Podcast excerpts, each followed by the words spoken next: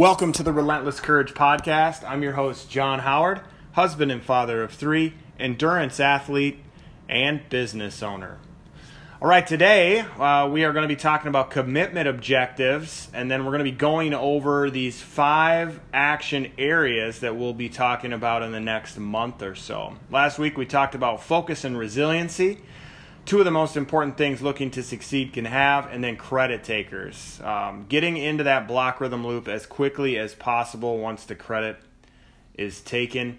Today we move to commitment objectives. You ultimately determine if your action results in the outcome you desire.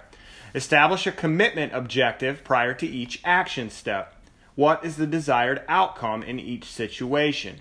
Is that the outcome that you were able to achieve or that happened? If it is, how can you build on it? If not, what did you learn from your experience and how can you attack it differently the next time? Maybe the commitment objective is just you saying your piece and moving on. It could be stating that objective early on in your action so that everyone is clear on why you're there. This is the one I like.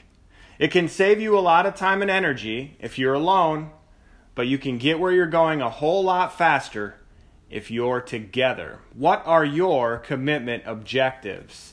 And now we're going to set up taking action. Each action falls within a different category in your life. It is your job to determine what action will have the greatest impact.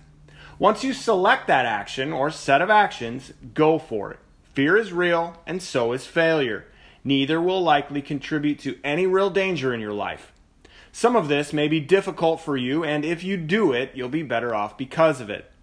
Next, we'll be talking about five action areas I've identified, and I'll challenge you to take action in each of those areas. There are likely more in your world, and this is probably just a start. Here we go. The action areas are personal, passion, relational, professional, and legacy. What's holding you back?